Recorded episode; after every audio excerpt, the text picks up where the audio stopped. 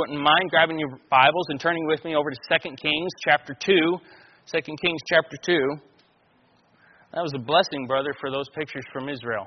I've always wanted to go to Israel, and uh, but then I realized, well, at one point we're all going to be in Israel anyway. We're going to be ruling and reigning with Christ. Amen. Uh, 2 Kings chapter 2, we'll start with verse 2.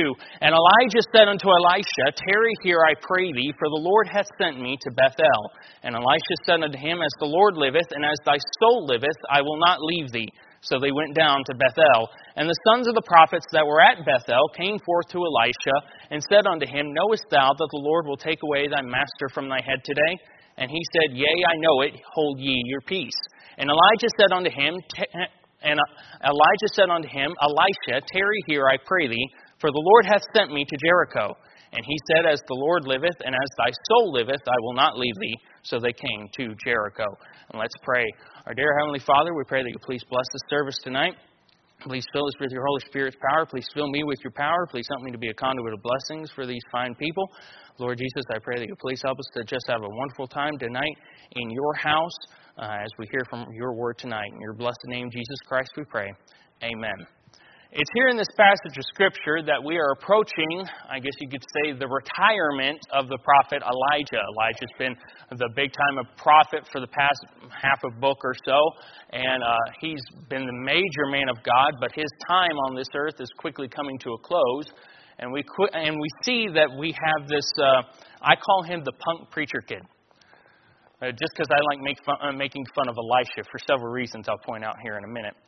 But Elisha keeps following Elijah around like a little lost puppy dog. Elisha, of course, was ordained to take over for Elijah's ministry in 1 Kings chapter 19.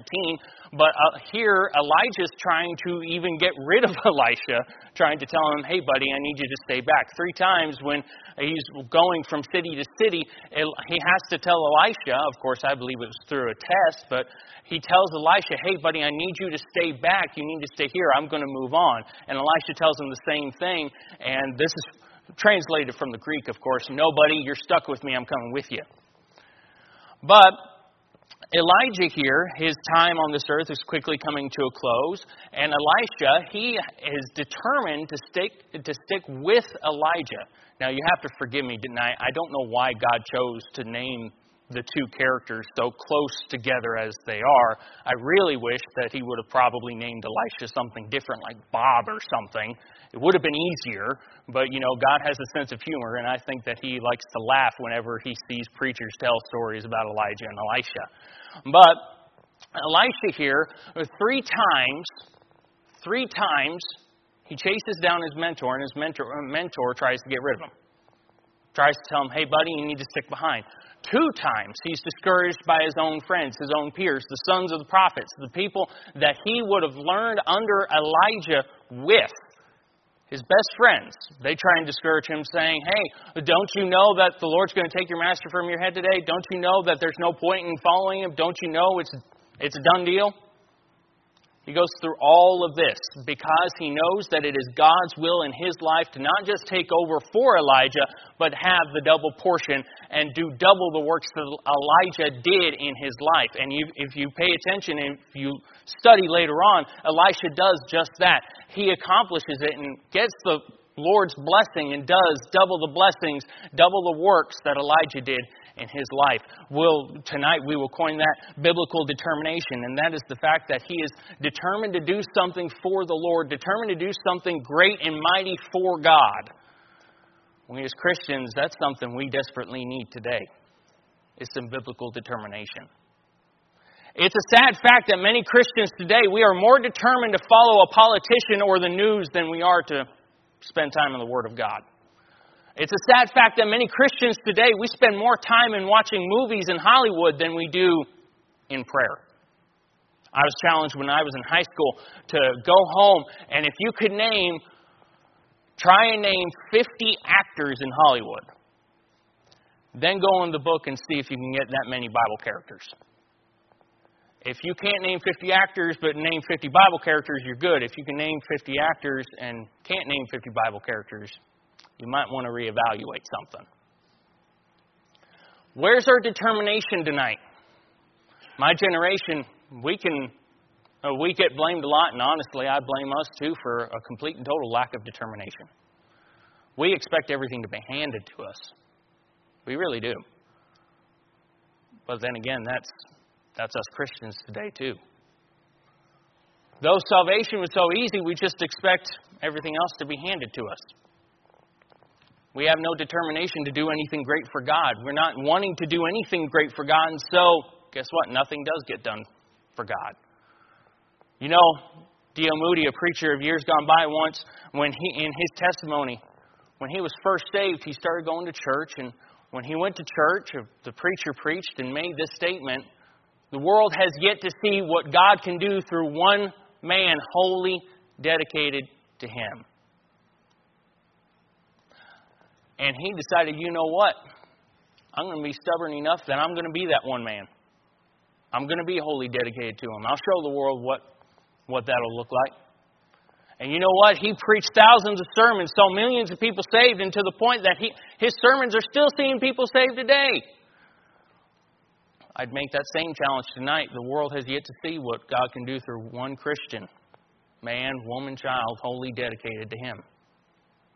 We need Christians that have a biblical determination enough that'll have a walk with God, a biblical determination enough that'll pray to God, that'll go sowing and that'll see people saved, a biblical determination to, beg, eh, to get before God and to pray before Him and beg for forgiveness for our country. We've got to have biblical determination tonight. Just three things, three things I want to point out tonight about being biblically determined, about chasing the will of God. Number one, look with me in 2 Kings 2 9. And it came to pass when they were gone over that Elijah said unto Elisha, Ask what I shall do for thee before I be taken from thee. And Elisha said, I pray thee, let a double portion of thy spirit be upon me. Number one, do it for God. If we're going to chase the will of God, isn't God worth doing it for? You know what's great about the will of God is that God has a will for every single one of us. Every single person on this planet, God has a will for. If you're here and you're not saved, let me tell you what God's will in your life is. God's will in your life is that you get saved. God's will in your life is that you receive Jesus Christ as your personal Savior. That is God's will in your life if you're not saved. Now, if you are saved, God's will in your life is this. God's will in your life, He wants to have a relationship with you. He wants you to tell other people about Him. He wants you to walk with Him. He wants you to get into this Word. He wants you to, uh, to continue to go after God and to get something from Him. There's a mentality today that only the preacher or, uh, or the missionary is the one that's supposed to have a walk with God. No, that's not the case. Every single Christian, every single one of us, we're all responsible for our own walk with God. God wants to have one with us. God wants to have one with you personally. You know, Jesus Christ. Can we go over real quick, just a real summary of what He did for us, what He did for you and I? Jesus Christ died upon a tree for you and me. His blood was shed. He left a home that he never had to leave, where no one was ever going to spit in his face or torture him or do anything bad to him. He left a throne. I don't know about you, but if I wouldn't leave a cozy place like that. Not for the punishment he had to endure. Why did he do all that? Why did he get crucified? He did that for you and for me. He did that for you and for me, people that never even deserved it in the first place. I don't know about you, but I do not deserve the grace of God. I know that for a fact. We do not deserve it, but that's what Jesus did. If He was willing to do that for us, then wouldn't going after the will of God in our life, isn't that the least we could do for Him? Is there something in your life that you know the, the Lord's trying to work on you? Trying to tell you to do or try, trying to tell you to get rid of? Is there some sin in your life that the Lord's been convicting you about, but you're too afraid to get rid of? Is there something, a decision the Lord wants you to make, but you're not, uh, but you're too afraid to do it? We need to be willing to chase the will of God in our life. Elisha, he was willing to go through whatever circumstance, whatever trial came in his way. He was willing to go through it and willing to chase it. Why? Because he knew that God had his will in his life and he's willing to go through whatever it took to get it. His own, his own mentor discouraged him. His peers discouraged him. But he's willing to do what it took to accomplish the will of God in his life. And you see later in the chapter that the time comes when he and Elijah cross the Jordan.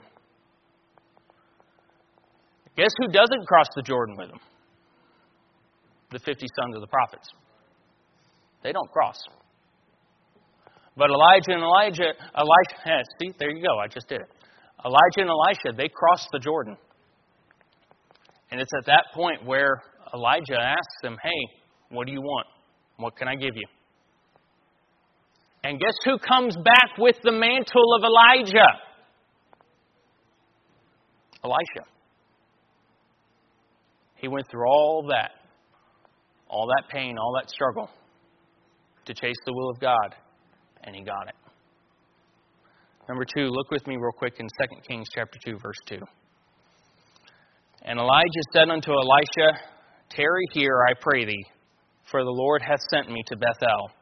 And Elisha said unto him, As the Lord liveth, and as thy soul liveth, I will not leave thee. So they went down to Bethel.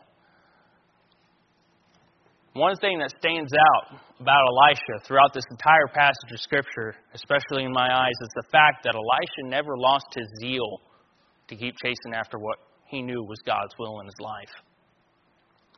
Through struggles and through hardships, he was not willing to give up on that zeal. You remember that happiness, that zeal you had when you first got saved? You remember that? When you realized that Jesus Christ had forgiven you of your sins, you were no longer bound for a devil's hell, you remember that? I remember it. It was the best feeling I've ever had. It's never stopped.